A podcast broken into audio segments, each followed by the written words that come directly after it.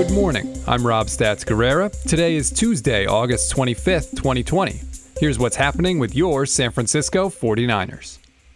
The team had a well timed day off on Monday before beginning their final four day block of training camp style practices, and linebacker Fred Warner said Sunday that the team was fighting through the dog days of summer. There's always going to be a spot in camp where you're in the midway through it, you know, and you just got to push through those days, but you can't just try and go through the motions. Everybody understands that every rep, every moment counts. And I think that's been the message throughout camp is that last year we did make it to the Super Bowl, and it was just those small little moments that had we made one or two plays, we win that game. And so this time around, making sure that we're making that emphasis throughout practices, I think that's what's going to be huge for us. Warner may have mentioned the Super Bowl in that clip because the team watched the film of that game for the first time earlier this week.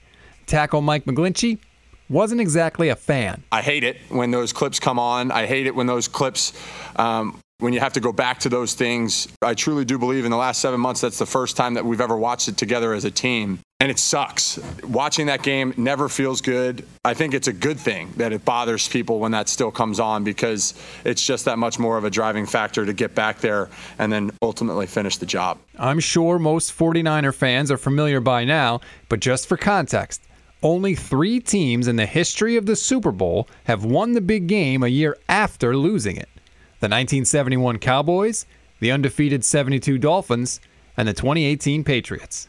Not sure if it gives you any solace, but the news isn't much better for the Chiefs on that front either. There have only been three teams in the last three decades to win back to back Super Bowls Jimmy Johnson's Cowboys in 92 93, John Elway's two championships with the Broncos in 97 98, and of course, the 2003 2004 New England Patriots. Tight end George Kittle vowed to be back in the Super Bowl during the final moments of that loss to the Chiefs, but before that happens, Kittle joined Rich Eisen yesterday and was singing the praises of new teammate Trent Williams. I don't have to play very well, and when we play next to each other, it's still going to look really good. That's pretty fun to see. he's like you know like you you know work on your double teams like doubling a defensive end up to a linebacker. I don't know if he needs me to block both of them. That's what's so cool. I feel like I'm just like the icing on top when it comes to any time I block with him. It's really cool. Wow. It's, uh, he makes my job easy. He's incredibly fast.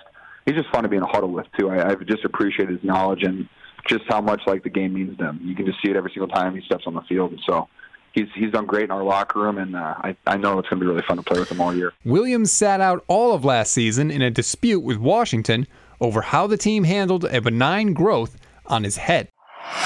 Every day on this show, we're going to give you something to read, something to watch, and something you might have missed. Something to read on this Tuesday is David Lombardi and Matt Barrows' rundown of how every 49ers rookie has fared so far in training camp. Of course, if you don't have a paid subscription to The Athletic, you can always keep listening to these updates for the low, low price of free. Something to watch will be Kyle Shanahan's press conference after practice today, where he'll hopefully provide an update on the health of wide receiver Brandon Aiyuk's hamstring, pass rusher Dee Ford's lower body injury, and defensive lineman DJ Jones' concussion.